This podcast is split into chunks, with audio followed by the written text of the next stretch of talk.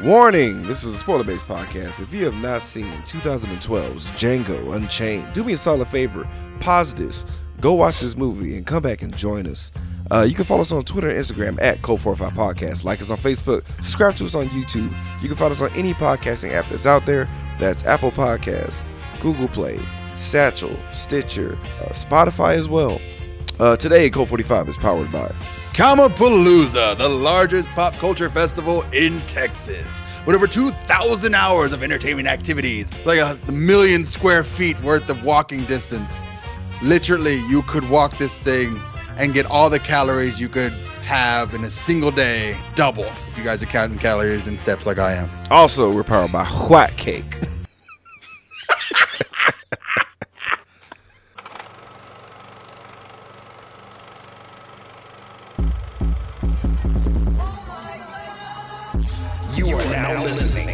45, the only cult movie podcast that puts air on your chest. So sit back, relax, pour up, and turn up. Yeah, welcome everybody to a extremely black edition of Code 45. I'm your host, Beating Down. Today I'm joined by Random Randy Savage. I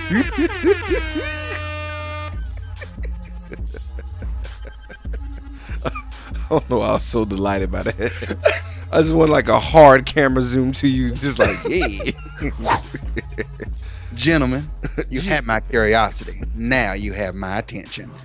uh, I can't lie, it's probably one of my favorite uh, Leonardo. It is. It is like this whole fucking movie just filled with memes. It is.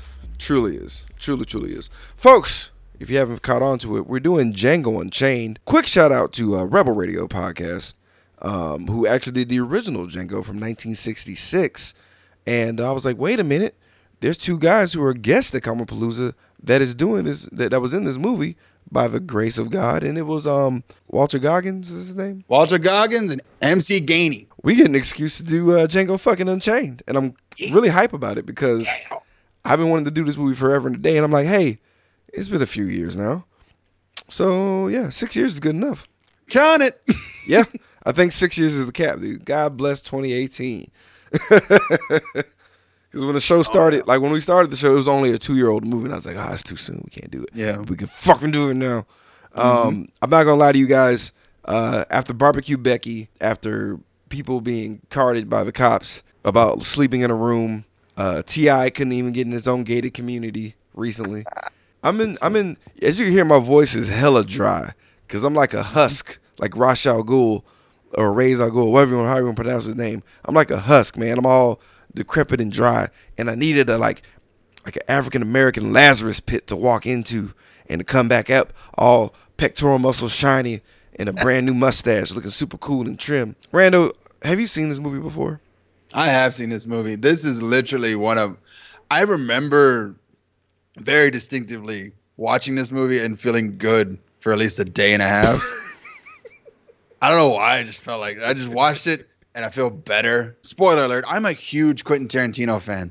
I saw Pulp Fiction and I was like, okay, I can do that. That sounds that looks like something I could do. And then and then I saw like Robert Rodriguez and Kevin Smith do it for cheaper, and I was like, I can definitely do it now. And I was like, ah, this it's doable. I mean, so Quentin's the reason why I wanted to be in film, and then those other two guys are the reasons why I pushed to like, oh, it's totally doable. You can totally do this. Nice. But like everything that Quentin Tarantino has done to a point, I don't think I've ever seen a bad Quentin Tarantino movie.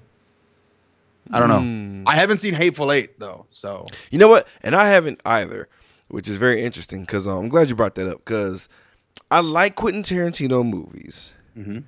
but there's always like an asterisk or a caveat.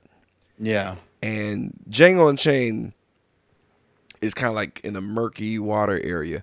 Now, Montego Bradley, friend of the show, uh, host of Fans on Patrol, absolutely despises Quentin Tarantino. Oh, And I made conversations about Quentin Tarantino in the past on on the show. And um, for people who aren't initiated, like I don't like him. but I can respect him. no, not even really that. Like like Aw. like he's he's the kid who had access to a lot of shit and mm-hmm. he's kind of okay to hang out with. But then if you hang out with him too often, you're like, oh no, you, you're the worst. Oh wow, I had that same white friend in real life.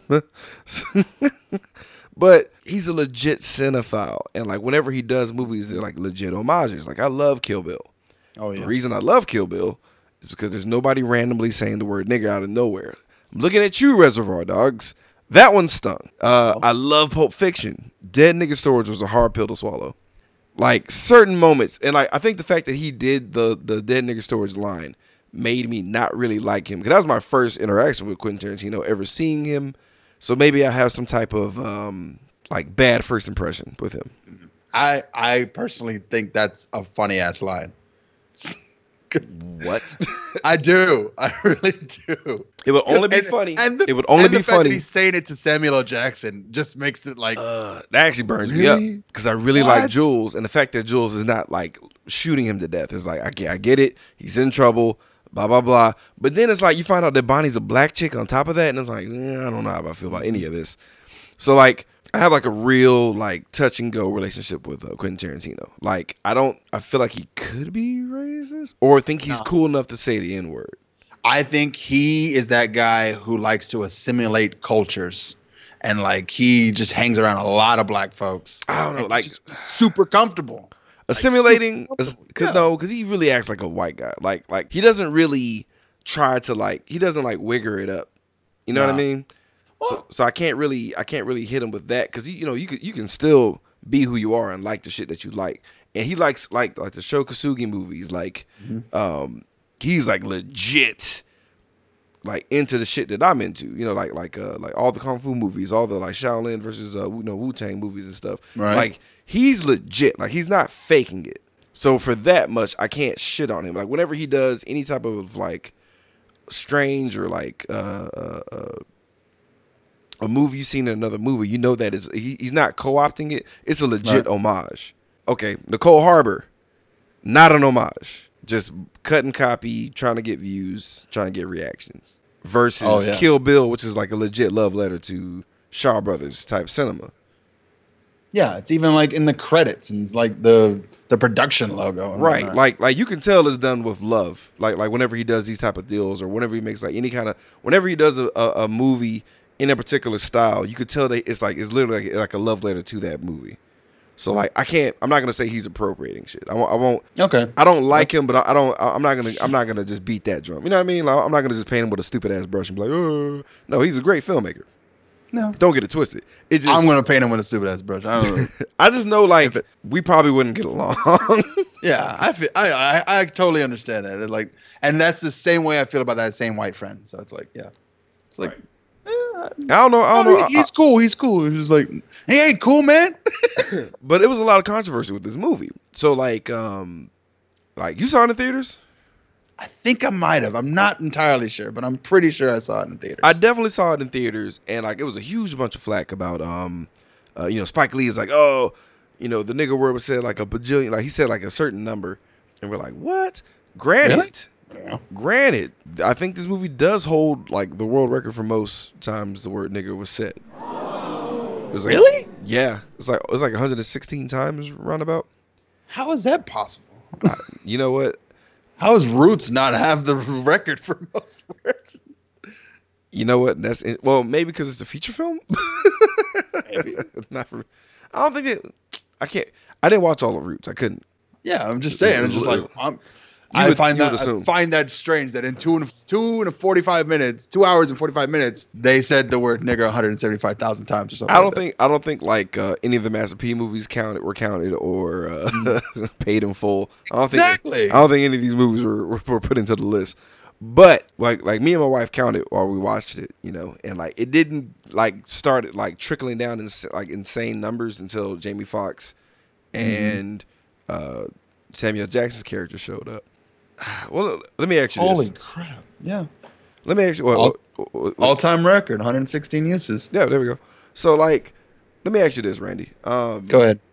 your thoughts on the word nigger because we're black we're gonna we're gonna we're gonna say it uh, Oh yeah. your thoughts on that your thoughts on that word in this movie how like what what, what was let's just let's just cut to the bullshit what what was your thoughts on on on the use of this word for this film I felt like it was appropriate as a cowboy hat. what? I mean, I was fighting back a spectate because I was taking some drinking some water. Uh, I, I mean, I don't understand. I, I feel like people just don't understand or get it that yes, replace any time you any conversation you had with any kind of overly racist person and they'll say the word black and just replace that word with nigger or negro. And that's a normal conversation for someone in this time period. So it's like I'm not offended by this because I'm sure Madea said it. it's not what you not what they call you, it's what you answer to. Wow. And I don't answer to you even- wow, you just quoted Madea, and it was a good quote. So I don't know how Yeah. I feel about that. Uh, yeah, like even even if you forgot what the fuck you were watching, I love how when they get to Mississippi, they hit you in the mouth with it. Like, no, no, no, no, mm-hmm. we are in M I crooked letter, crooked letter I, crooked letter, crooked letter I, P like- to the P to the I. Don't get it twisted. Like it's it, the word This is about to- is the hellfire. this is the mountaintop of pain and suffering that our hero will have to climb.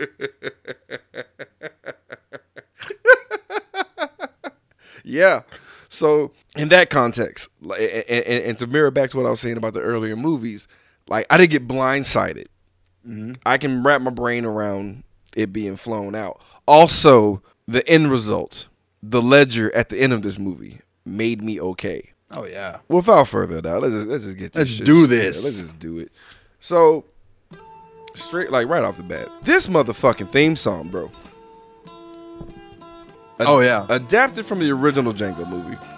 I sing this song almost every time I hear it, but uh, every time I watch this movie, I'm singing this song for three days. I love this soundtrack. I bought this soundtrack. You goddamn right. You got This is right. an awesome soundtrack. And on li- another thing I love about Quentin Tarantino, soundtrack comes first, then he starts writing. yes, very true. Very very true.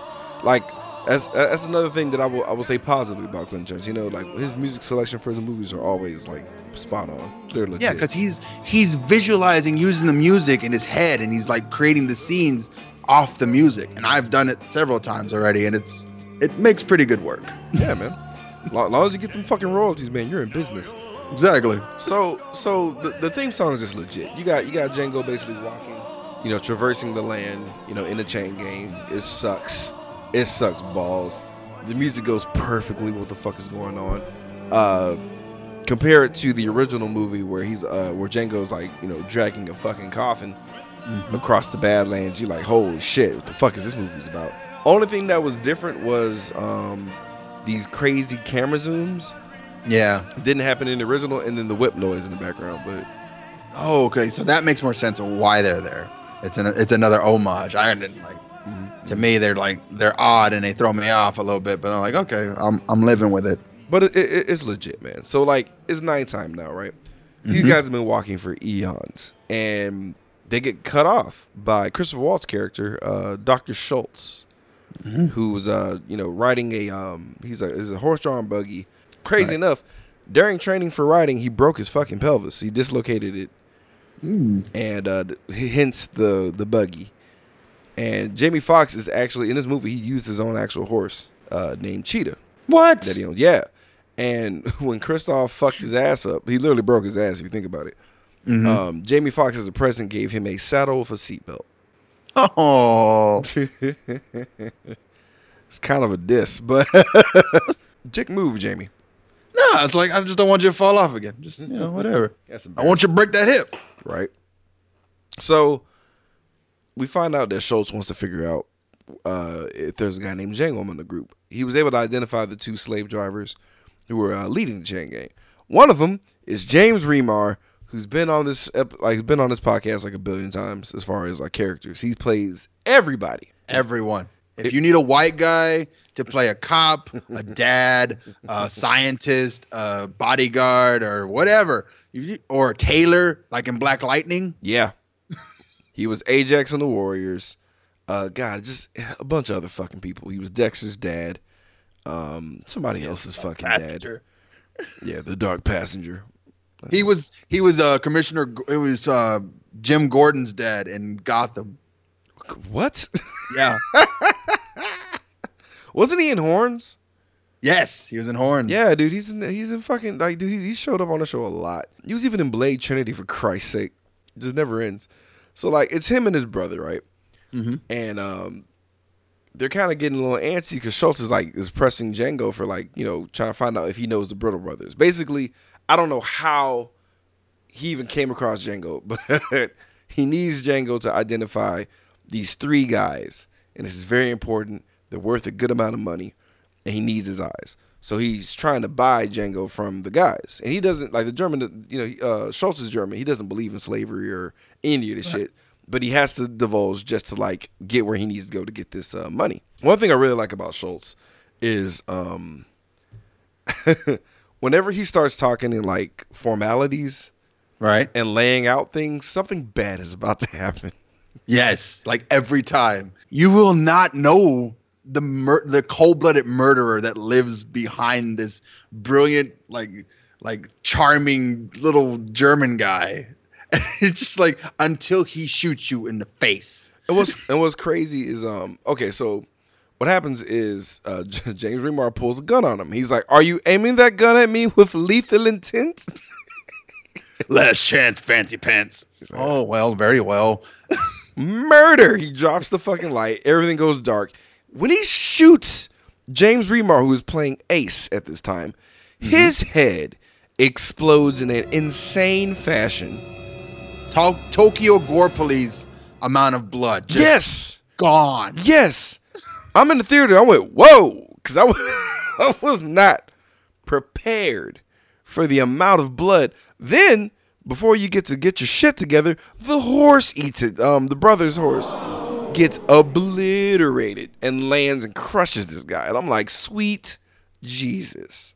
So the Schultz is Schultz has bought Jamie Foxx already, and now he's giving the rest of the un, you know unfortunate devils he calls them uh, an opportunity or you know a choice. It's like here you can pull that horse off that guy and walk 40 miles in the opposite direction to get him help, or you could just blow his head off, bury him deep, and run and run as fast as you can. And my, the my favorite line is, "Oh, and for you astronomy aficionados." The North Star is that one. And he that's it, walks away. And you know exactly what all these black folks are gonna do. Oh, yeah. They shoot that dude in the head. It's fucking Gallagher. It's just.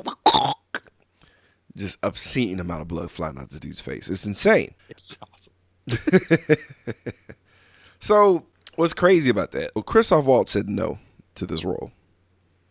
Really? Yes, because he was like, "This is written too sp- specifically for me." He didn't like it, and like, uh, you know, Quentin Tarantino insists. I'm sure in the very Quentin Tarantino way that he insists things, and uh, he fucking um said okay, but he needs to be 100 percent pure character with no type of malice or like mean streak. Right. So I think uh, that might have been like a, a like a ca- you know like like a little quirk that was added for him to be so like, hey, are these the things that are happening now? Because this is what's gonna happen after the fact. Because he is cold blooded as fuck, but it's like it, it is like layered in like a nice like Willy Wonka ish. Oh yes. no, it just it reminds me so much of the that the German in Inglourious Basterds, just like a polar opposite, where it's like, I am evil and I totally know that I'm evil. Where this guy's like, yeah, I kill people. He's like chaotic good. Yes, And it's like I, I like I'm I kill people, but I do it with kind of a purpose. Right.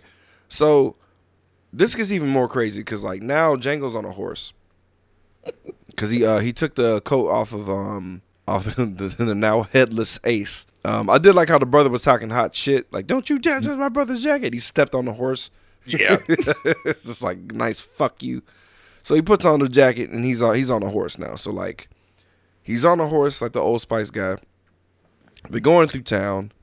People are not digging the fact that he's on a horse. This is a big fucking deal. It's against the law in a lot of places at this time. Nobody mm-hmm. wants a Negro above them in any form of fashion. Basically, in this point in time, folks, it's like a horse riding a horse. yeah, I buy that. There's like, what the fuck is happening right now? Like shit's insane. Like a like a horse is babysitting a dog. What is going on? Shout out to John Mulaney. But um I was there. I yeah, got that one. Yeah. so um people are like up in arms about this shit. And then Schultz goes to a um, bar which is immediately vacated because he's just tripping out that Negroes. He's even inside.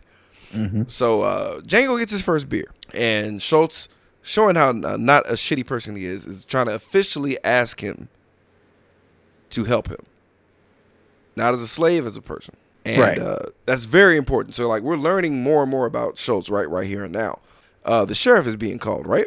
Right. Like the sheriff all comes out like, all right now, everybody go back to business. And then like, now what you think you're doing in my town? And then Schultz, as calm as Sunday morning, he just walks up to this dude and puts a bullet in his heart with the little like derringer that pops out of his his hand or his like little sleeve. Right, right, right. And then like he's the sheriff's on the ground and like everyone's like, "What did you do?" And he takes that same gun and blam right in the forehead of the sheriff on the ground. Yeah. Ladies fall to the ground. Everyone scatters. ice cold. And the guy's like, all right, now you can go get the marshal. I'm like, oh my God. So it turns out that uh, Schultz is not only a amazing gunslinger, he's actually a he's a bounty hunter for the United States of America. Mhm. And the sheriff was a fugitive, going by a different alias. He has the paperwork. It's a very tense moment. but he was able to like basically go home free and be like, and you owe me four hundred dollars. Real baller ass scene. And Django was like, holy shit. no, it's like literally at the end. It's like you know, you owe me four hundred dollars, Marshall. And Jamie just says one word, "Damn." That's it. And That's all then they cut say. to the next scene. You ain't never seen nothing like that. And uh dope ass music that bum bum bum bum bum bum bum. It's like fuck yeah, man.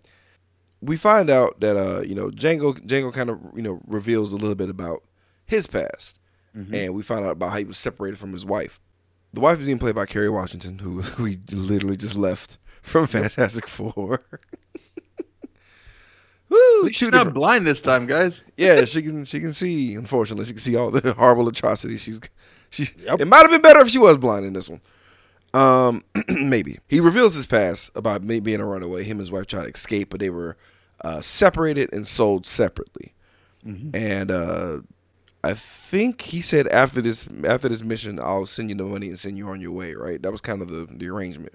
To, to Right, they still got to like- find the Brittle, the Brittle brothers. So after we get the brittle brothers, what are you gonna do? And he's like, "Well, I'm gonna buy my wife." And like, you know, and the, it, he lays the groundwork. It's like, well, "What's her name?" It's like Brunhilde, and it's like, "What?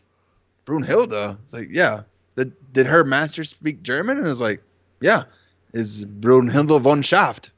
What? And then like, there's an odd cut in this movie that goes to Kerry Washington explaining her like.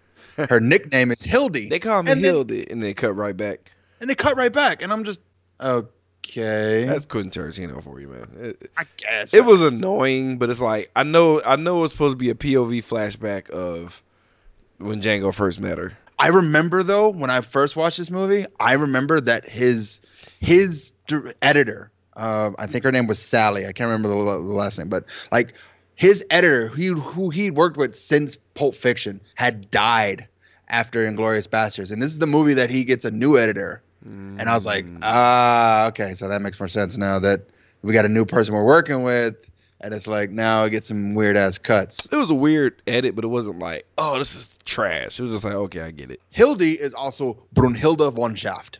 That's it. You know what's funny? Um, Von Shaft, huh? Uh, Quentin Quentin literally said that these supposed to be the great great grandparents of um, John Shaft. Ah. Bullshit you not. Well, then there you go. So there it is, folks. They got to go on the cover now, right? Because because Yep. they might have covered they, they might have uncovered where the uh, Brittle brothers are at this plantation where uh, Big Daddy is, who's being played by Don fucking Johnson. I don't know how I feel about it. Actually, I do, because he because because he's he's playing a buffoon. Right. So uh, Django's gonna go on a new alias, so he's, he gets a haircut and a new outfit. Your thoughts on this Austin Powers outfit? I like it. I was kind of like, uh, I kind of wish he got to the second part, uh, the second costume. I wish I was hoping it was gonna be that. It was still kind of funny seeing Nah, him dressed just like a fucking dandy. Yeah.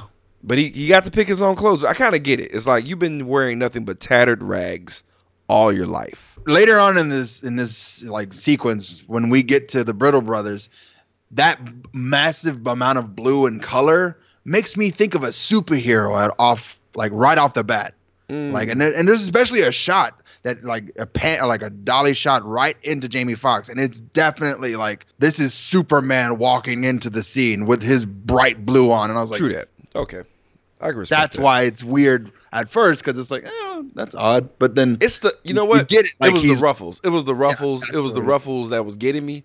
Yeah But like, I guess if they would have played Prince in the background, it'd been too on the nose for me. just Dove's cry, just blouses bitches game. Game. So uh he is dressed like a pimp dandy and they get to uh uh to Big Daddy's house. Mhm. I guess uh, just saying it makes me mad a little bit. But uh it's Don it's Don Johnson who looks like not get upset is at the line of I wish to buy one of your nigga girls. Uh, so Don Johnson's sporting, you know, the Hulk Hogan stash, uh, all white suit because that's what you do with the cowboy hat. And he's um, yeah, he's Big Daddy. He's Big Daddy. He's upset because Jimmy Foxx is on a fucking horse, and uh, nigga on a horse is said quite a bit in this movie. Nigga on a nag. Yeah, nigga on a nag, nigga on a horse. So um, he ain't want no part of this shit. He's like, y'all need to get the fuck out. Y'all need to beat it. But he's like, hey, I, he he wants to buy one of the black girls. Yeah. And he's like, I'll do it for 5K. All of a sudden, Oh yeah. that Southern hospitality will come, come on, get you something to drink.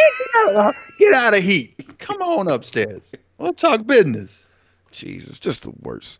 So, It's like it's like here. Why don't you uh, show show uh, what's his name? Like Django. Show Django around the plantation. You know, but you can't treat him like a slave. Well, you want me to treat him like white folk? No. then he had a like, he had a like, he's like, uh, uh, Like, wh- what's the name that boy who worked for the butcher over there?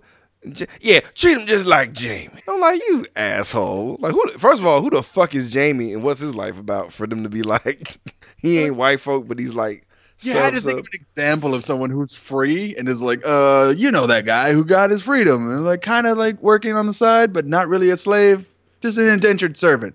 Oh yeah, treat him like that. just hilarious. So he's being shown around by this girl, who I thought was kind of cute. Um, and he sees the fucking Builder Brothers, Um, and Django is not wasting much time. And one of them is uh, covered in scriptures about to whip a woman, and he gets an immediate flashback to uh, Broomhilda getting whipped. mm-hmm. The guy that is uh, adorned in uh, Bible scriptures holding a whip is one of the guys. None other than come- Comicpalooza guest. MC Gainey. Come on down. All right. So yeah, man, he's there, and um, you know, it's not a Quentin Tarantino movie unless you're quoting Bible scriptures. And uh, you know, he's about to whoop the shit out this chick. And this is where you get the cool hero shot you were talking about. All right. Cause he he's not he's not having it. All three brothers are there, but he's not having that shit. So when Big John is whipping or about to whip Brunhilde, Jamie Foxx is on the ground on his knees and is like, just you can't do that to her. You're gonna whip mess her up and she's not gonna be worth it very much. You can't do that to her. Please don't do that to her. And he's like, I like the way you beg, boy. So cut to hmm. Jamie meeting Big John, and he's like, Big John Brittle. Like, and he turns around and like walks up to him. Who is this? And he takes that same little Dillinger, flah, plow, right in the nice little Mark 12, right in his heart. and he goes, I like the way you die, boy. Yeah. So this scene cracks me the fuck up because I I love when dumb shit happens. So it gets slow mo real quick because the other brother's like, oh shit. So he goes for his gun, and I guess he had like all the Kentucky Fried Chicken Just greased up. greased all the way because he goes for his gun. He's like, what's what's that Hanna Barbera noise? That whoop, whoop, whoop, whoop, whoop, Yep.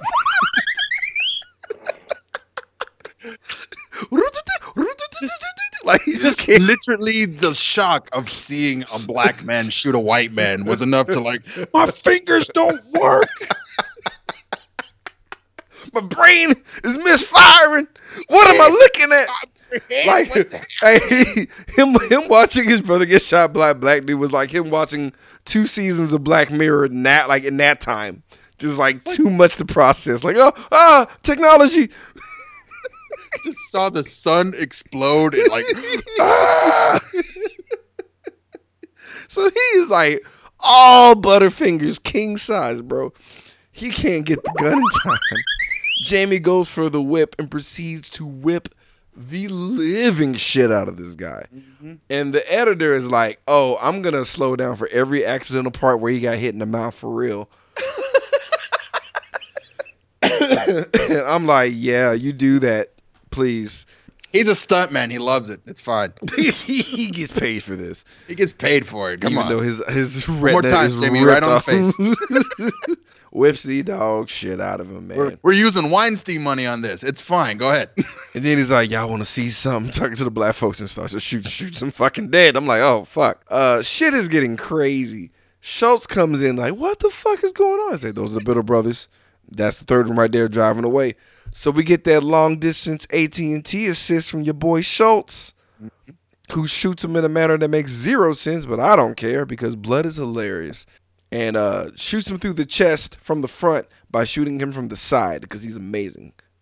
Yep. So I'm assuming that Schultz shot a bullet in front of him, he rode into it, and that's how he died. Yep.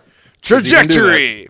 Schultz is one of the wanted characters. You just like flicked the rifle and it made enough curvature to come back around. So yeah, Big Daddy ain't like this shit. it's a lot of tension, a uh, lot of tension. But he had to show, you know, same kind of kind of like a, a repeat of the uh the sheriff murder. You know, Yep. a lot quicker though. So they tell him to get off the fucking property, but turns out it was actually going to be a motherfucking setup later that night. Mm-hmm. So I, I found out that um, this was like the early version of the KKK, which I didn't realize they were called the Regulators, and that really makes me sad, and it almost ruins the Warren G song. No. Regulators mount up. Like no, it's not. It's not mount up ever. No. Yeah. No, in my notes I call them sounds like uh, upstanding citizens. I didn't know it was about the Ku Klux Klan. all the regulators, aka pre, uh, we'll just say the KKK, basically, the the beginning, the fledgling KKK, because I like how they got. didn't they get the uh, battle royale music when they riding in? Yeah, some like like big drums and trumpets and like like like death is coming on a thousand horses, and then they cut to this hilarious eye hole scene, Can't lie And you, just- shit was and fucking it just kind of undercuts everything. It And like, undercut everything, dude. I love how it was like, uh, like, can y'all see through the thing? You're like, nah, nah, not really. Can't see damn shit. ah, damn it! I fucked up this bag. Yeah, Jonah Hill out of nowhere, bag. dude. Yeah. Jonah Hill, like a super skinny Jonah Hill out of nowhere, and it was like he, uh, he's oh, I made it worse. I made it worse. And it then I- would be nice to see. It's already dark. he's like, he's like, what about you? I mean, when I'm, I'm looking straight ahead, but when I turn side to side, I can't see. It's like a long. s- Yeah. it's like when I'm riding on a horse, I can't see shit. Well, you ain't gotta see the horses can see. And then in the distance, fuck all y'all. I watch my wife hunt down 30 bags and make them, and all I hear is criticize, criticize, criticize. Y'all don't ask me or mine for nothing. It is the funniest shit ever, dude. I never thought I was gonna. Dude, I never thought I would laugh so hard at that point. Oh, I was done. Oh my god. Oh, he was. Oh, fuck all y'all. I'm going home. oh, and then like when he left, it's like. Honestly, I felt like the bags were a good idea, but maybe just this time we take the bags off. But next time we make our own bags. we'll, we'll, we'll, we'll do the full regalia, like. and then it's like, well, I mean, are we gonna have the bags on or not? God damn it, bags on! Like we we we're supposed to be scary. Like this shit was just. that was that was too Oh. funny. That was that was just way too fucking funny. I, I was not prepared. Woo! So like, it's a booby trap, guys. Mm-hmm. They're coming in there to do their Ku, you know, the Ku Klux Klan thing. They're riding around with the torches and shit, and uh, polo khakis, and uh, Sorry.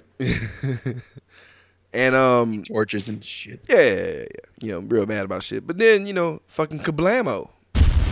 The boy Schultz with long distance shot yet again into the dynamite inside the tooth, murdering a shit ton of people.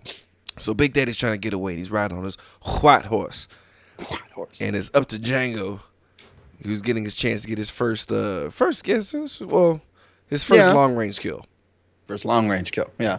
So we get a really nice shot of uh, your boy driving for his life, not, uh, I mean riding for his life, and this is the second time we'll see a uh, a white image being splattered in blood. Earlier, with the third Brittle brother, uh, cotton was sprayed upon blood. Um, which is another white on red type of transition riding on a horse. For some reason, it happens the second time. Did Brandon care? No. Nope.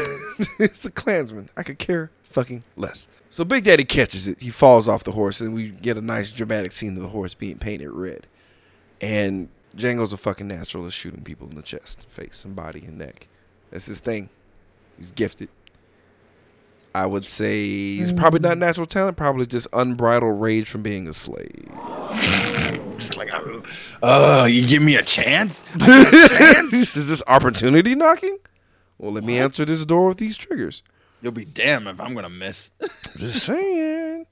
So mission's fucking accomplished, man. Not only did mm-hmm. they get the Brittle Brothers, we took down like a good chunk of the beginning of KKK. Probably slowed them down for at least at least a year, Maybe two. maybe two, two, two being positive. But it, but it is two years before Civil War, so let's say a week. Uh,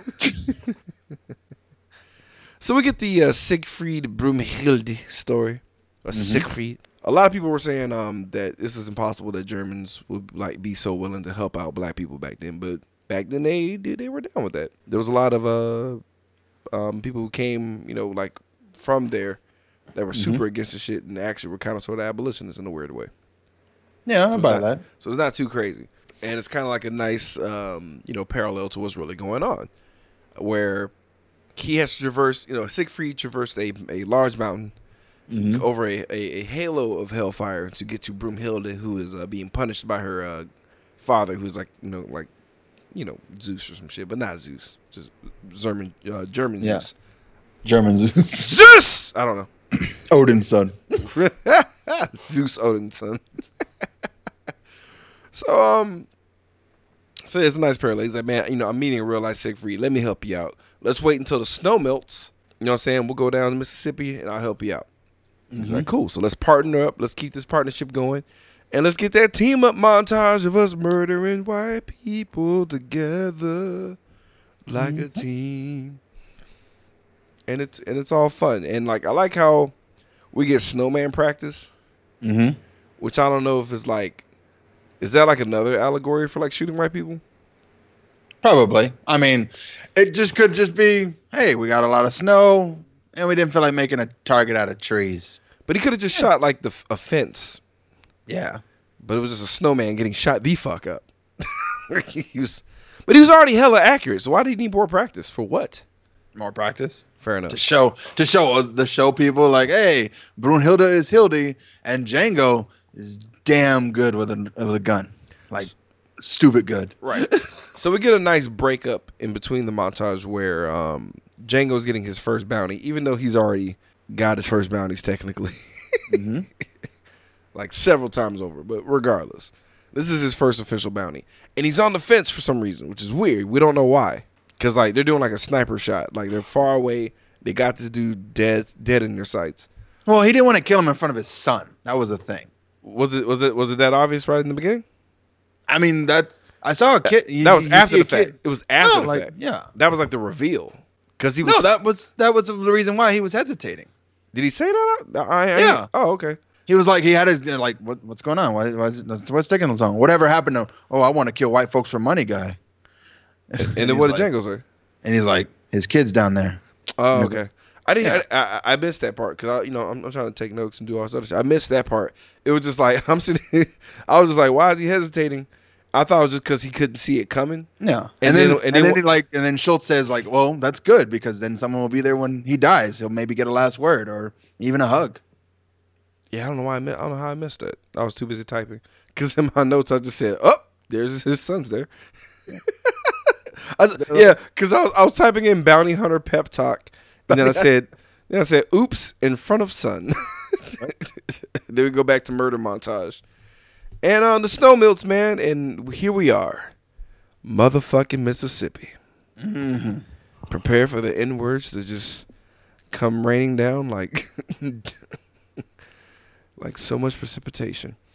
They track Brunhilde um, on the on the paperwork ledgers and find out she goes to uh, Calvin Candy's home, Candyland. Ugh. yeah, right? what happened? Yeah, another just like ugh. Just, just the fact that they made it like yeah, this is it's Candyland for me. It's wonderful. It's great. And I'm like yeah, but fuck you. There's people are suffering. You ass. Nah, man, not in Candyland. So, um, I don't know. D'Artagnan may disagree with you, but okay. uh, boy. So, well, not not just him. Goddamn Mandingo Fight Club. Ugh. Mandingo fights. Mm-hmm. Did I know that was a thing before this movie? Nope. I kind of did. Was I super sad to find out that was a thing? Absolutely. Mhm. Uh, so here's the thing: they got to go undercover yet again. Schultz is once again German white dude who's down for the for the entertainment, trying to procure a Mandingo fighter. Right. But it's a goddamn problem. Django has to play a black slaver who, in the words of Django, is that's the lowest of the low. That is worse than being the head house nigga. Now that is a statement of all statements because I didn't know black slavers were a thing. First of all, second of all, to be below a head house nigga is like I didn't know that was possible. like what? So I was like leaning on my chair, like, oh no, don't tell me he has to be that. And he does. Mm-hmm. He has to be the black slaver. And And I like how later on he has to like, uh, like his performance has to match the head house nigger. right. And and and one up it. yeah. And it was brutal. It was brutal. Just brutal. So enter your boy Calvin Candy, which I I hated the character, but I number one I appreciate um, Leonardo DiCaprio. Number one, not being comfortable, having to be pep talked by both um, director and Samuel Jackson uh, to just hang in there and keep it going. Oh, really? Because I think he did a fantastic job, and I think the fact that you hate him is is just proof in that pudding. that Right. He did a No, no, no. fantastic job. Hated his character. Oh yeah. Love Leo. But he nailed it. And like just it was something about that initial shot because it, it's horrifying. He's he's back's turned. He's so happy. There's two black men fighting to the death. He turns, camera zooms in. He's like, "Sup?" Like he's watching the game. Yeah. And And his team like- is winning. That's how happy he is. You you kind of get disalarmed by it. It's it's a weird like you it's a weird feeling because it's not unbridled rage. It's like what like the fuck? Okay, I said what's up? Hey guys, come come sit over here. Check this out. right, and then out of nowhere, goddamn James Remar's fucking reincarnated into fucking a whole other person. I was like, whoa! It was too much. It was too I much. got, I got a house payment. I need to make some more money. Uh, they had another character to play. Right, and like you, and fucking um, god damn it, because Django Django as the slaver is like you know sh- kind of shit talking, Mm-hmm. and he made a comment about like even I don't take my fucking hat off in the house, but I'm like, dude, that's that's fucking James Remar again. What's going on? Am, am I tripping? Because I thought like officially I was like, okay, my white Yeah. people face blindness is gone. I, I just so, off the I charts. so have a note here. Like Brandon's gonna think he has white face blindness again, right here. Yeah. I. Yeah, I was like, nope, this is ridiculous. I literally had to pause it and use the uh, X-ray on Amazon to make sure I wasn't crazy. Oh, I was so relieved. I was like, okay, thank God. like it's just a mustache, Brandon. Jesus, I was really losing it. The Mandingo fight continues, right? Mm-hmm. and it's fucking gruesome. Oh yes. It's it's a goddamn struggle. Uh, there's two spectators. It's uh, Calvin Candy and another gentleman. Of um, he's like a Spanish guy. I thought. Or yeah, I thought he was Italian. He was He's, he's Italian. probably Italian. Yeah, yeah, yeah. He's an Italian guy. So like, um, yeah, they're both watching. The Italian guy's guy's losing because he gets uh, the guy gets his eyes gouged out. They don't show it, Mm-mm. but it's it's still very unsettling. Everyone is like, you, uh, you get a lot of reaction shots. So now that his eyes are gouged out and he's in absolute pain, motherfucking Calvin throws him a hammer. He's like, "Go ahead, finish him," mm-hmm. and he does. And It is brutal. So Django goes to get a drink. Then this other guy stands right by him and gets a drink as well. It's motherfucking Frank Nero. It's the original Django from 1966 movie. And they're sitting there side by side, and he asks him, What's his name? He's like, It's Django. The D's silent. Frank says, I know. And it's like such a cool little nod.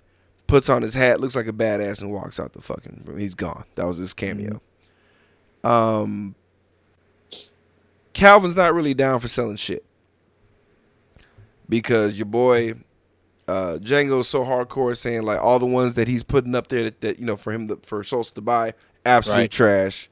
He knows he got better Negroes out there that can fight. Uh, Calvin's like, oh yeah, well, tough shit, peace out. I don't give a fuck. You know, that's what I'm selling. Your boy Schultz had to say twelve thousand dollars. Only I don't even know how much that shit costs in now money. That's a lot. I mean, let's see. Cause I remember seventy five dollars was like, go ahead, get your life together, money. So only Right. only God knows. I, I, we'll we'll do the calculations later. No, no, we're not. We're not gonna do that. We're not gonna do that. So, oh yeah, what's, what is the quote once uh, Calvin heard uh, heard about the twelve k? Gentlemen, you had my curiosity. Now you have my attention. Just so happy. What a douche whizzle. So like- um, Oh, look at how much money I'm gonna make. but we get that black slave retention Mhm. immediately because um, there's this one black dude who's in the uh, group that's being rustled up for uh, Mandingo fighting. The daggers he stares at Django is insane, but real. And Django addresses that shit immediately by adapting the role as a slaver. And this was a painful moment for me in the theater. I'm like, God damn it, why does it have to be this guy? It just sucked. It sucked watching Django be the lowest of the low. And it gets even worse because it's like, oh, oh, you thought he was just gonna talk some shit? Negative, Oh. negative. Enter D'Artagnan. They walk up to this tree about and surrounded by dogs, and there's a, a you know a slave up there, and it's like, come on down, and like, what are you doing? It's like, I don't want to fight no more. I don't can't fight no more. And it's like, then Calvin is like, okay, but you only had three fights. I expect at least five fights out of everyone I get. It's like, but I don't want to fight no more. It's like, what about my five hundred dollars that I spent on you? Is anybody gonna reimburse me for my five hundred dollars? And I, So look, so Schultz is he, he, he can't take anymore. So he's like, Right. I'll reimburse you. Django says, No, you're not. Stays way too deep in character. Mhm. Literally seals D'Artagnan's fate. So Calvin walks up to Django, looks him square in his eyes. He's like, So, oh, for real? So I get to do whatever I want, huh? Since, like, since, since you know he's due, you ain't got a problem with none of this, huh? Like, and it's like, no, you're like, I ain't, we ain't paying for this pickaninny. It's like, well, fine, go ahead, send him off to nigga heaven, and then Oof. fucking dogs tear him apart. once again we get like long uh, reaction shots more than what's actually happening. We still get quick cuts of what happens. Apparently they were meant to go longer but quentin was like nah. Nah, now what what, what i thought was interesting is uh the min like the emotional reaction to black death mm-hmm. versus the reaction to like how white deaths were treated in this movie Mhm. complete um opposite oh yeah, Every time a black person died, um, you don't see it go down. It's very minimum, and you always get reaction shots. When a white person dies, it is fucking uh, Gears of War, like cartoon level violence, to where like you don't have any emotional attachment to the white people getting killed in this movie. I thought that was Yeah. super interesting. that makes sense. Think about though. it. It's high drama every time a black person dies in this movie. Right. But like when white people die, it's just like, oh, you're dead, you're dead, you're dead, you die, you die, you're dead. It's insane. because because probably like I think of it more as we are displaying fiction when we kill a white person in this movie, but when we kill a black person in this movie, this probably happened, which is a you know which is history then. True. So it's like, But- so like we have to like kind of take a step and think about this might have actually happened. I also think the um the over the topness is also like to to Yeah. kind of like desensitize you to like not not have any kind of empathy Right. for like, the for the bad guys getting uh, destroyed. they're just blood bags filled with blood. Right, right. There's They're- a line. There's like a line in it's this like scene killing though, that like really kind of, kind of came out to me though. Mm. Was like when Candy's like, you know, your boss looks a little green for nigga fighting, and Jamie and Jamie Foxx is like, nah, he's just not used to Americans like I am. Yeah, that was a great line. That was a legit line. That was like probably the most honest he was able to be in in that role of a black slaver. I thought it was super interesting. Um, very true though, very fucking true. And uh, just like I, I felt like the reason Calvin was so amazed by him was that he matched him in brutality. Right.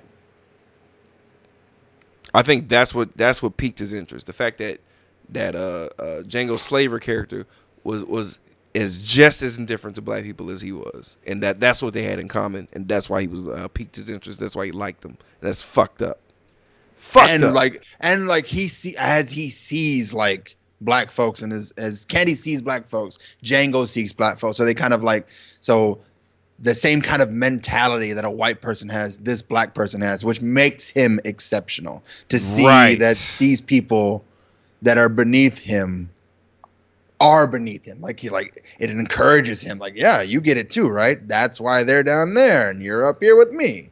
Yeah. It's like, ah right, because that, cause that that continues in later conversations and shit, while, while during the ride and when they eat and shit. It's ins- ugh, ugh. so Three hundred and twenty-six thousand dollars, by the way. what? That's how much Oh, twelve shit. is in eighteen fifty-eight. Oh fuck! wow. Almost a half a million dollars. Wow, for what? Wow, that is obscene. That is a ridiculous amount of money. Shit, fucking a. All right, so Jesus. So they're making a Candyland. That's a lot of fucking money. Right? Shit, no wonder he got the world treatment. So we we get to Candyland, and we we- we're now met with Stephen, oh, played by Samuel L. Jackson. Snowball. like, yeah. uh, Stephen is a house nigga, a Uncle Head Tom. house, nigga. the worst of the worst. Came like, ugh. Great shot though. hmm Jamie once again is on a horse. The look that goes across Stephen's face, seeing him on a horse, is I can't I can't describe it. I don't think I've ever looked at anything like that in my life. Maybe I probably looked at the wife from Fantastic Four like that when she left when she left the ring on the street. I'm like, you bitch. You gotta, you have to find a picture of pure loathing, and that's gonna get close. Oh, dude, it's always there. Like whenever you It's like, always I there. guarantee if you type it in, it's gonna pop up on Google. Yeah. It's a it's a scary face. And then like immediately he turns the switch on, kissing the balls and taint and ass of Mm-hmm. Calvin Candy. It's sickening. Oh, I miss you like a pig, misses shit or some dumb shit. yeah. Or, or shit misses flies or whatever. I miss you like a baby misses mammy's titty. Woo, that made me real mad. Oh, this whole scene. But Stephen was really like adamant about treating uh, uh Django like shit. And Calvin's like, no, we shouldn't. And he's like, that's the only time you'll see the only time you will see any resistance from Stephen to Calvin is when it's to proper treatment of a black person. Yep. What the fuck? he, he makes Calvin he, he makes uh Stephen gets the room ready and shit. And They're losing it. But the, Right. the whole deal is they got to get Broomhilda out of there. It's all a ruse. Right. It's all a ruse to get Broomhilda out, right? Yeah, So- this, this is all part of a big plan, and it's like the reason why, because he wouldn't sell Brunhilde even for like you know, he like she's not worth enough trouble to sell to give to Django or outright, Right. And he can't just go in there and steal her. She'll just be you know, uh, the way Schultz explains it is like if you steal a horse, then you get killed as a horse thief, and the horse goes back to its owner. Right, right. So it gets real tense because Broomhilde's in the fucking hot box because she tried to escape when they were chasing after D'Artagnan. Mm-hmm. Django's about to lose it. He has to like hold it in and wait. And we get like a very harrowing experience of Broomhilde being taken out of the hot box and she's being prepared to go entertain Schultz. Right. So let's kind of run the gamut real quick. Let- Let's kind of speed through this. So Yeah. so basically, Stephen is not a dumbass, and Stephen has many layers to him. He peeps game that Broomhilde and Django has some type of connection on some level. Right. So when he when he presses Broomhilde, she's like, "Oh, because um, I'm sorry." Before they before they before that table scene, uh, Hildy and and Django are reunited. It's real cute. Yeah. Um, uh, she faints after, uh, and before that, there was a nice conversation in German between between the two, and he was kind of like building up the dramatic of the meeting and stuff. And it was sweet. She faints. it's a total mirror of the scene in Glorious Bastards. Like, oh fuck, it is. yeah, it's a total mirror where like the two guys are speaking English, and then once they switch back to like German, to not let the people down below know that you know they know they're down there, and here comes the Nazis about to shoot everyone. Yeah, yeah, that's right. Yeah, fuck. So, so now, now it's, it's all they're all down there now. But Stephen catches wind. This shit's shit's wrong. So he's like, "Hey, show him your, uh, show him her back. She's all fucked up and shit." And and he saw Django's face, and then he knew for sure that something was up. Right. So this is where he um he tries to get Calvin to go into the the kitchen with him. Right. And Calvin's not listening to Stephen. Stephen does this weird double talk thing where he says some shit. Well, I guess you're right. So, yes, yes, man. But he's like, library. Like, real serious. Mm-hmm. And then go back into uh, Shuck and Jive Chicken George talk. And then you see Calvin's face like, oh, fuck. Something's real going down. So, the weird layers to Stephen, this piece of shit. I don't know. I felt like um I felt like Stephen's presence was like the indoctrination and institution of what uh, Calvin's dad has, pl- has said. Yeah. Does that make I sense? I feel like Stephen has been around long enough that Calvin sees him as a father figure. Absolutely. And so like when when the voice changes, it's serious. I'm speaking with the voice of your father and it's like I need you to meet me in the library now. And it's like, "Oh, okay." Right, So- because he because he Yeah. meets he literally meets him in the library. Stephen is sitting cross-legged, drinking wine, asking for no fucking permission at all, Mm-mm. and it's like they are like equals. If not, he's mentor. He's basically Sith Lord, and and Candy is goddamn uh, Darth Vader at this point. Like, Right. Like it's it, it, it's it's a crazy dynamic like uh, of this paradigm shift. Like once he goes in there, and he's like telling him like, "You dumb motherfucker! Like, don't you see you getting played? Like, Yeah, don't you see They ain't here shit? to buy no muscle bound jimmies. They here for that girl. bro?" Laid it down like those motherfuckers in there. And I don't think they said motherfuckers back then, but but Samuel Jackson. the Samuel Jackson. So and, and it's like, oh shit. So like he's peeping him the game, and now Calvin is pissed Mm-hmm. Because he realized that that money is not real. It's all a ruse, and they were so close, so close to getting Hildy out of there. So it gets real. Calvin comes back now, powered up and juiced up with the knowledge of being fucked over by Stephen, the piece of shit. Right. Could have just let sleeping dogs lie. We get this um box that uh, has a skull in it, which is basically Stephen's predecessor, Yeah. Ben. And that bothered me. What did? This is totally normal. I feel like they would definitely have It that. is. It is. It, it is normal. It is normal. But it's like and that's what more. That's what's more fucked up about this whole situation is. Yeah, you totally have a skull from a former slave. Yes, yes. But like the fact that Stephen knows that box exists Mhm. and is okay with it. That's what that's what irks me. Yeah. But um, yeah, like like like like like, like a like a dinosaur fossil. So and the fact that he's using like phrenology, this study of the human bumps on the on the skull, which was proven like no more than ten years later that it was all bullshit, to like prove a point that yeah, black folks are designed by God to be servants to the white folks. Yeah. And I'm like, fuck you. Well, absolutely. But like, I'm glad they put this in here because that was a real fucking thing. Yeah. So for him to even talk about the three bumps and oh, but the white people had bumps in a different area for creativity and some other bullshit, I was like, fuck, fuck off. Like, those three knots are to help us keep our balance for our giant penises for us falling over. That's why those knots. Are Yup. That's why they're there. So they're fucking anchors. Helps us run faster.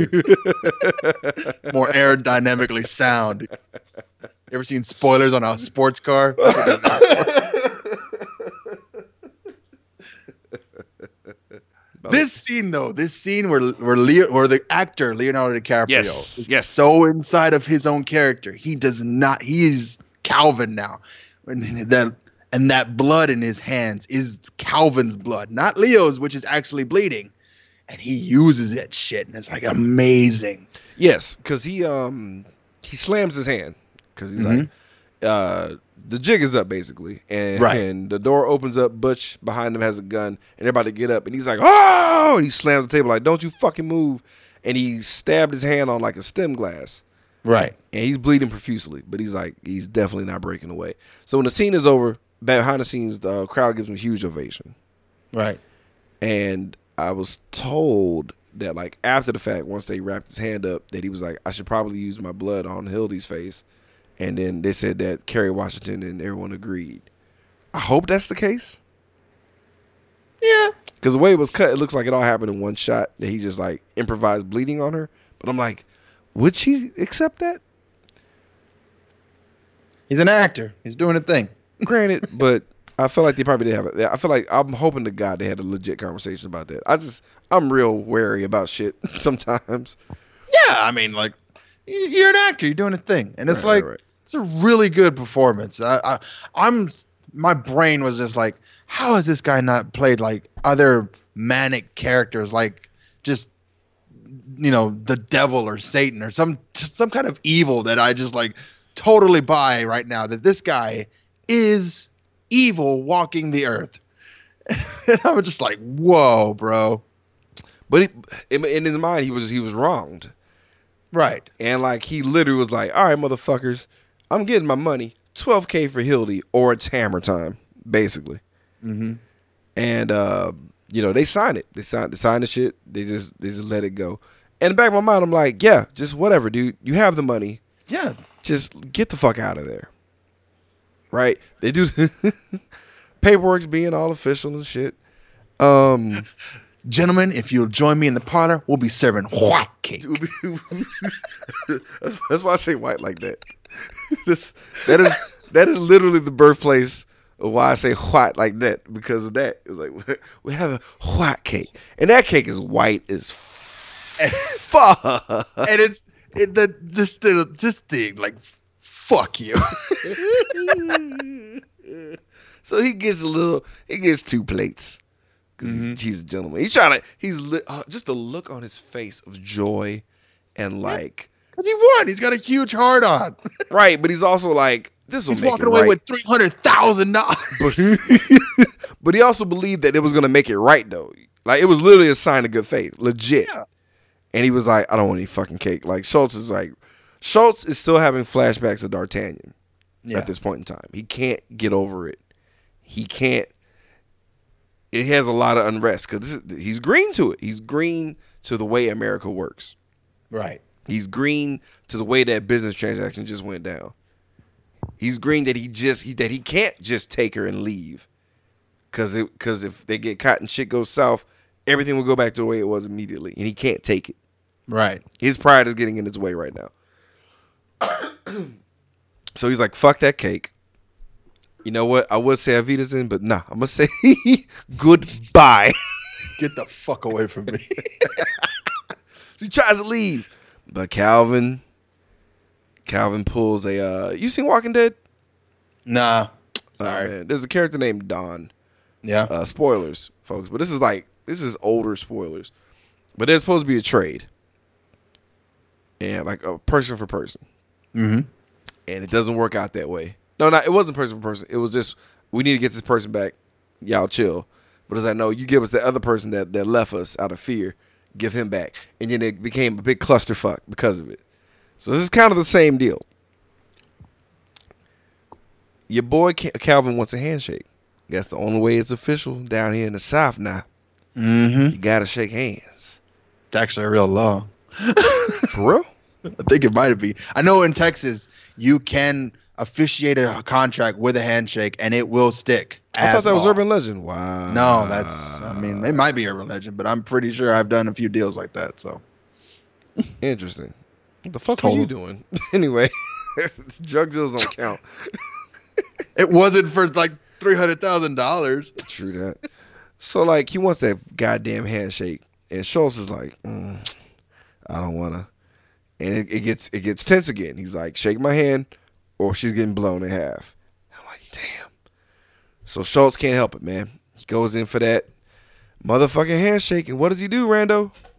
There's that little Derringer again. Fwah! Blam! Right in the little croissant, like Kurt, little Corsage, flower- right in the corsage. right in the corsage, and just dead. dead as fuck. And we get the most retarded reaction time. Time gets timey wimey immediately here. Fucking uh, Candyland goes to the ground. I mean, can, uh, Candie goes to the ground. Butch is like, "Ma?" Stephen loses it. Yep. It's embarrassing how how upset he was. And then Schultz looks at Django instead of instead of shooting his way to freedom, just Right. like I couldn't help myself, and gets blown off his fucking feet. To the point where we don't really see him after, like he, we see him get shot, Right. but we don't really see him get shot. No, it's like he gets like blown back, and then the wood and the books and the paper all behind that he hits, like the bookshelf explodes. More than he did, Yeah. which is like, and, and that's another I think a move by the film, like because everyone else gets bloody as fuck, him not so much, and then we never get to see we never see his face again. We just see the back of his head. Yeah. Like they literally properly like we don't see that weird open eye death or any shit like that. It's just he's just gone from the scene now. It's just there's just a body where Schultz used to be, and um, it gets crazy. Fucking bloodfest. Like Schultz Schultz really shit the bed on that. Yeah. I wanted to give him the Grizzly. I felt like that move kind of took him out of Grizzly territory, in my opinion.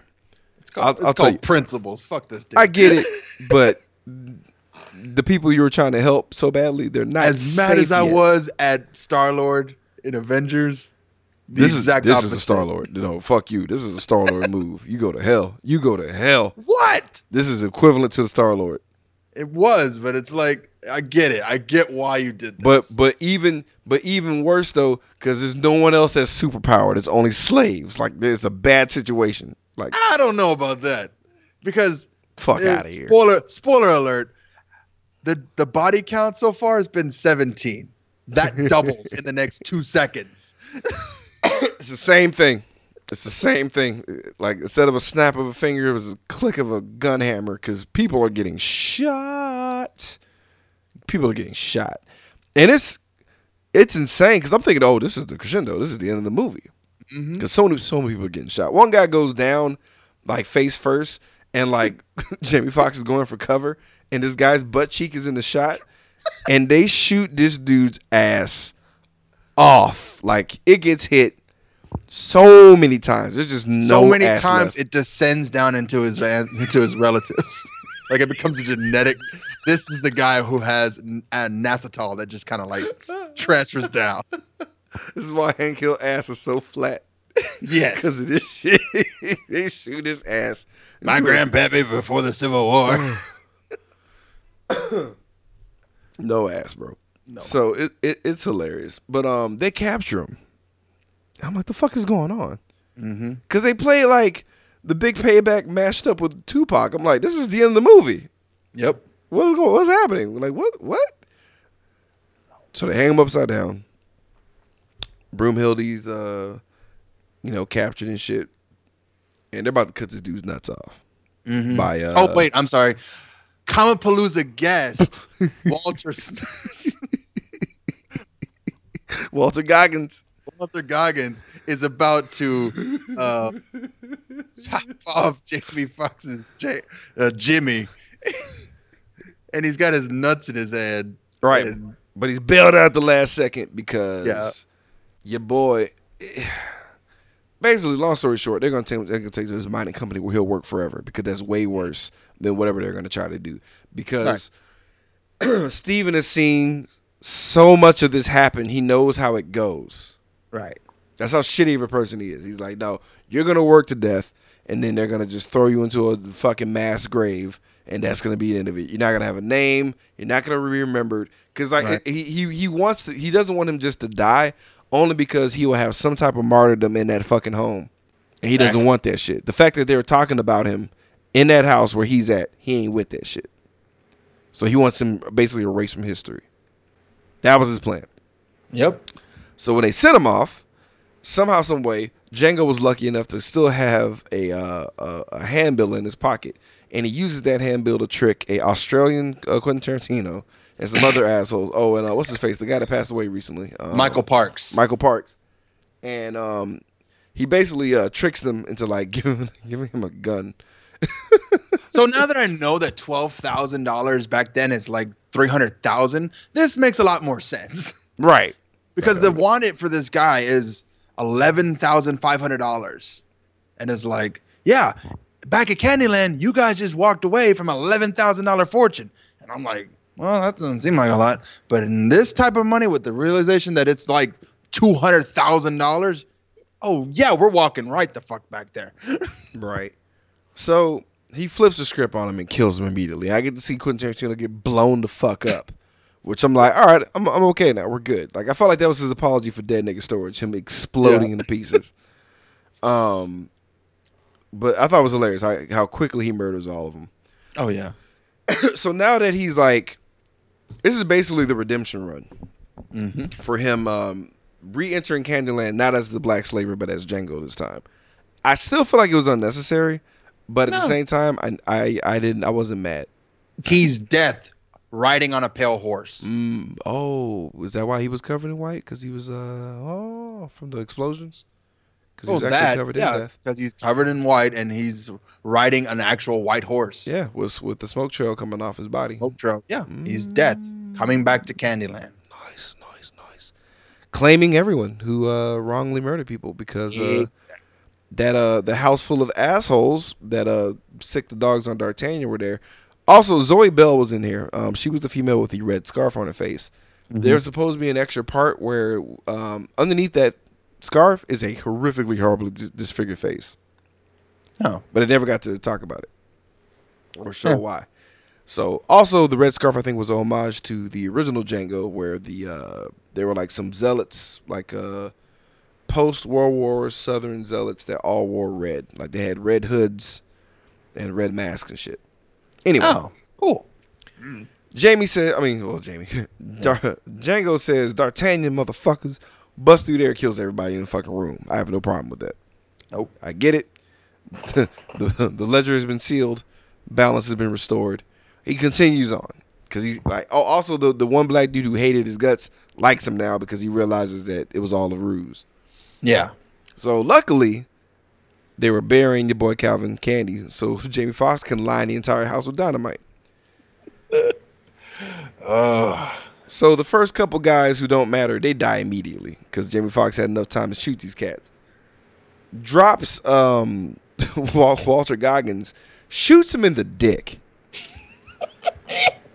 and props to Walter Gar- Goggins who will be at Comicpalooza this a couple of weeks.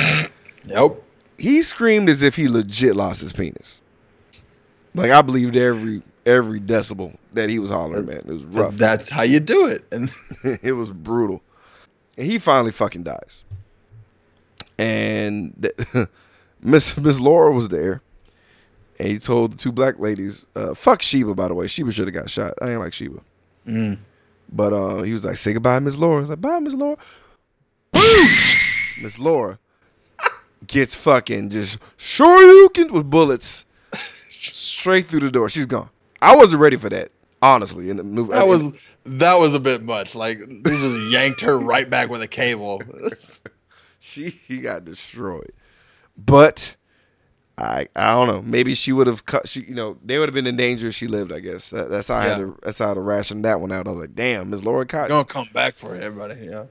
So that only leaves bitch ass punk motherfucking ass Stephen. Gotta say, I did appreciate this minor twist that was already kind of alluded to. He drops the cane. That limp is gone. Mm-hmm. I count six shots, nigga. Like, whoa. Voice change. I count two guns, nigga. Yeah, I was like, oh, what's going on? Kneecaps. Scow. Scow. I was like, oh, shit. First knee, like, he really need that cane after that one. Second kneecap, he goes down. Stephen is the, he's such a piece of shit. He hates black people so much that while he lays on the ground missing both patellas, he asks Jesus Christ for the strength to kill Django. God damn. So he doesn't get his wish. No. but he's still rattling off, going crazy. Somebody, You'll never destroy Candyland. Which I don't know if it's like a metaphor for something.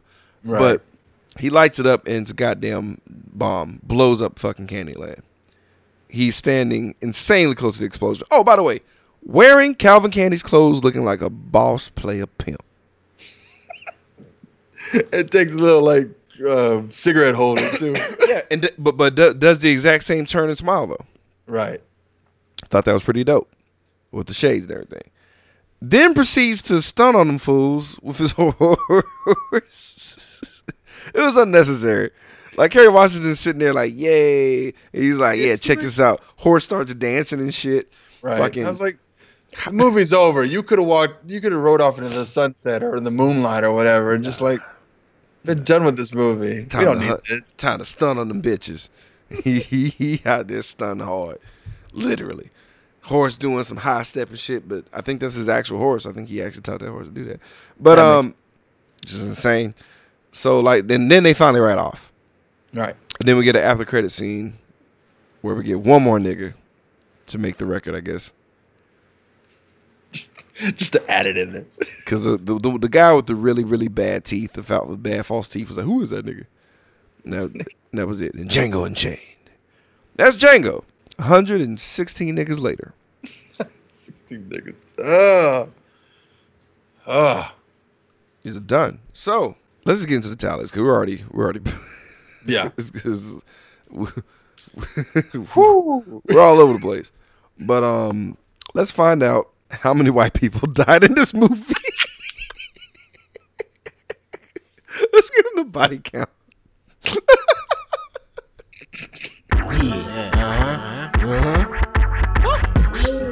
That body count. Uh. That body count. Only only three black people died for sure. That's true. Oh shit! I forgot to count them. Wow.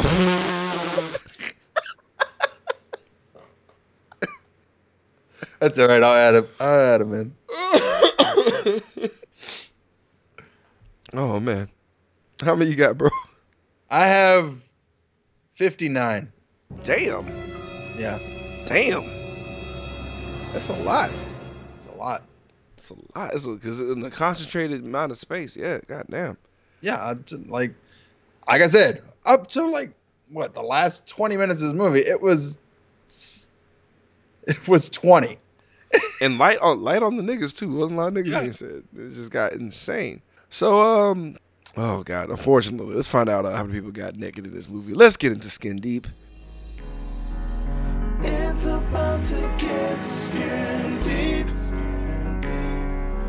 I just wanna see a little. Just show me that booty. Just a little bit of titties. Right now,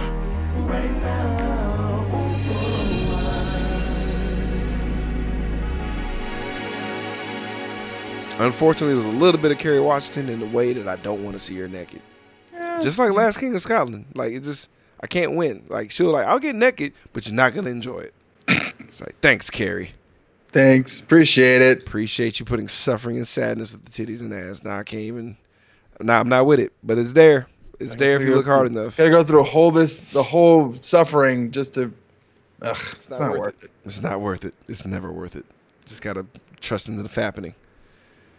Pray that she she's too she's too smart to put uh send nudes though.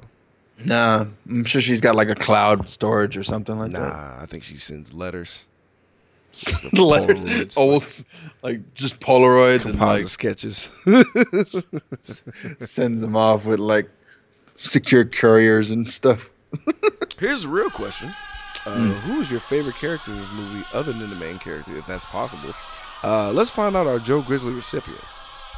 Let me introduce myself. I'm Joe Grizzly, bitch. Random Ready Savage. Who is your Joe Grizzly? I don't care what you said. Schultz is my Joe Grizzly. I mean, that's fair, but Star Lord should be your Joe Grizzly for. Uh, I mean, No, it's Nah, a totally you're a different hypocrite. situation. You're a hypocrite. Uh, my Joe Grizzly, is goddamn Django. I don't give a fuck. I don't give a fuck. I don't give a fuck. I don't give a fuck. It's Django. Only because of the uh, the the I'm sorry tour that he did, hmm like in the fourth act. but um, yeah, I, I don't know how I feel about Samuel Jackson sometimes. Like I want to like him, but he played Yeah. that he played that dude a little just Too too well. too well. Unless he just knows one that he just hated so much and he was channeling him. Because I Oh yeah. I I got Uncle Tom at my current job that that that that mirrors this cat on certain levels, and I could I could see myself in like you know uh, if I had an option to pretend to be this type of character, I would channel this asshole. So I don't I don't know. Yeah, that's probably exactly what happened. I'm sure I he's you know he's a, you know he's been around for a while now, so I've, I'm sure he's met at least one or two guys that he just like despised, and like okay, so whenever I need a character that I just hate myself in, this is who I'll be. right? But then again, it's like, yeah, maybe he's just a good actor because because I, I I gotta remind I don't know I don't know why I'm putting him in question. I got I remember the time when uh, somebody accidentally thought he was Laurence Fishburne and he destroyed this dude. He didn't tell him it was okay. He didn't say, you know what, nah, it's all right, let's run it back. He ripped his booty hole out from his face. So Damn. It's like bitch, know my name. Right, so yeah, my Fucking bad. Mace Sam. Windu, My, motherfucker. my bad, Sam. You just you act so well. You just made me question your, your goddamn loyalty, man. You're so good at this shit. this was for the uh for a lot of shit that went down the past couple of weeks. Mhm. Cause we were we had another option. I was like, yeah, we're gonna do Django. Then I saw that This Is America Woman's edit, and I'm like, yeah, we're we're doing Django. Yeah, we're doing it. We're doing Django. Cause um black folks can't have nothing for a week at least. we can't even use charcoal apparently. No, You know what? Props, props to uh to everybody over there for doing that revenge barbecue. God bless y'all. That was an amazing way of getting back. Just enjoy your life, black people. oh yeah. That's my message to you uh this week. Enjoy your goddamn life. Exist. The best revenge is living well. Exist happily. And the ones who cannot tolerate that will just just just be sad and just let them be sad. Cause like even in the video, now there's nothing more hilarious than a, a, a white person that's offended for you, cause they go above and beyond to let you know that they're not one of them, and it's uh, it was entertaining. Cause like uh, uh, the black people in that video, it was 25 minutes long, which is insane. But it was all the white lady just antagonizing this chick, which is which is hilarious in itself. But the fact that the, the everyone else is like, I'm gonna eat this food I'm cooking, so you go ahead, white lady, do your thing. But I'm fucking hungry. This shit smells delicious. And Black you Twitter, Want, you want some? Black Twitter is vicious. They found out who this bitch was. We got we got her actual name out there. It's crazy. Oh yeah. She's gonna be infamous. Black Twitter is dangerous. Dangerous. Don't don't rile up Black Twitter, man, because they will fucking find you. Um, but yeah. with that being said, um, Let's get into the verdict, guys. yeah. Uh, final verdict time. Knee pads or slippers. Uh, what that means is, if we really like this movie, we get a maximum of two knee pads, where we uh, fall to the worship position, given this movie is just due. Or if we hate this movie, we'll give it a maximum of two hater slippers. Um, you know what? just hey, the slippers were just bad. I, I was I was gonna do something, but no, just no, not gonna do it. Random Randy Savage, knee pads or slippers. I mean, I guess if I have to pick at least one or the other, Right. you know it's gonna be two knee pads. I fucking love this movie. This is my favorite director. It's like it's one of my favorite movies. It, I've I literally bought two copies of this movie because I forgot I owned one, and I was like, oh, I definitely need to get this one. And then I went home and was like, oh, I already have a copy of it. Did not return it. Still have two copies. Nice. Don't care. Nice. Just in case. just in case one breaks. I think I have one on digital download too, just in case. I mean, I mean, real talk. I have um, a uh, Blu-ray of Black Panther, digital copy, plus the uh, the 4K Ultra H UHD version. Even though I don't have a TV for that yet, just in case I get one eventually. It, it was actually cheap. Once my paycheck comes in, that's definitely gonna happen too. Black Panther's gonna get a bunch of copies. yeah, it, it, it was cheap. It was like for, for uh, Best, Buy had a good deal on it. It was like 33 bucks for all three of those. I was like, I'm done. Yeah, that's happening. Take my money. Um, yeah, but No, I just, I just love a movie that's not only funny as it is violent, and you know, it's just. I also love that as much evil as they portrayed, they did a really good job of being terrible, uh, like being very good villains in this whole thing. And so, like, you know, it's it's a rescue mission. It's literally a rescue mission, and I I was into it the whole way through. It's, it's fucking it's slave revenge porn for black people. Like Right. Like I don't know how else to, well how else to say it. It's like I I hate roots. I hate watching those type of movies. I hate watching Amistad a Slave because it's a fucking bummer. Yeah, Like I can literally be like, hey, this was slavery, son. Check this out. They killed everybody. I know it's crazy, Yep. right? That's why they ain't gonna do that shit again, are they?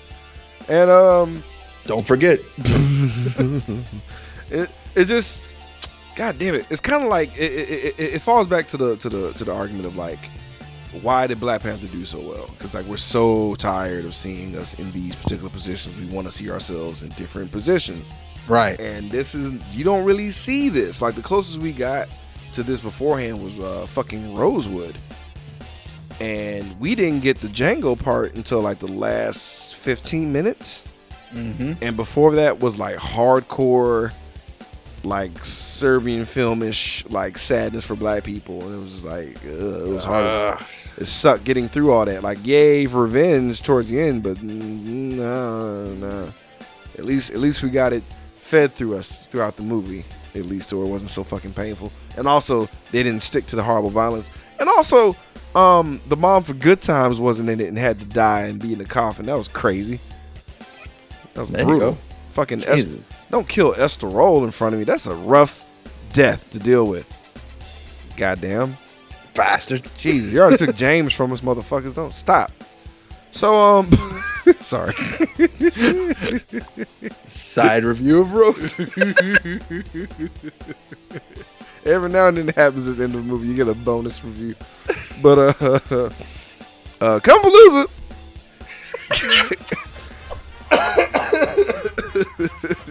yes, Comicpalooza, Texas's largest pop culture festival, featuring Walter. I can't say his last name. Goggins. Goggins. Uh. MC Gainey. That's right. hmm Also, panels. We gonna have some bitches. Uh, we're gonna be actually going against the nerdy bitches in the head-to-head competition to see who's the greatest nerd team of them all. Uh, 2v2 with host Bri-Fi, the uh, I'm about to say the science guy, Bri-Fi, the comics guy from Bri-Fi Podcast, one of the Houston um, uh, Houston podcast partners. Really cool dude. He has been giving us legit shout outs week after week. Um, Yeah. even say we're like like one of his top favorite um, Houston podcasters, and it was a huge fucking honor. I met him in person. He hooked me up. Um, got I got uh, Power Rangers number one from him, and I still have it What? to this day. I know, dude. He's super cool, dude. He was dressed up as Brock, and um, his girl was dressed up, dressed up as Misty, and it was fucking crazy. awesome. Like, th- th- They're honestly, he's honestly one of the coolest dudes I've ever met, and um, it's a really cool show. Very easy show to listen to, guys. Um, like he's a fucking dad, you know what I mean? And like yeah, he had his kid in his background, it's real shit, and it's not supposed. His kids in the background, not in a way like, oh, I can't take this shit. It's like, nah, Mm-hmm. you're getting a nice slice of life, and it's literally the span of your commute. Like, Oh, there's yeah. no reason not to check this dude out and give him a listen, man. And um, he does comic book reviews.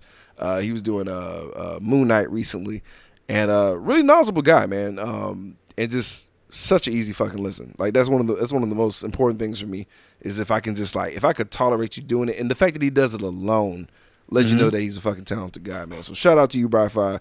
Thank you very much for um, moderating this battle of the minds.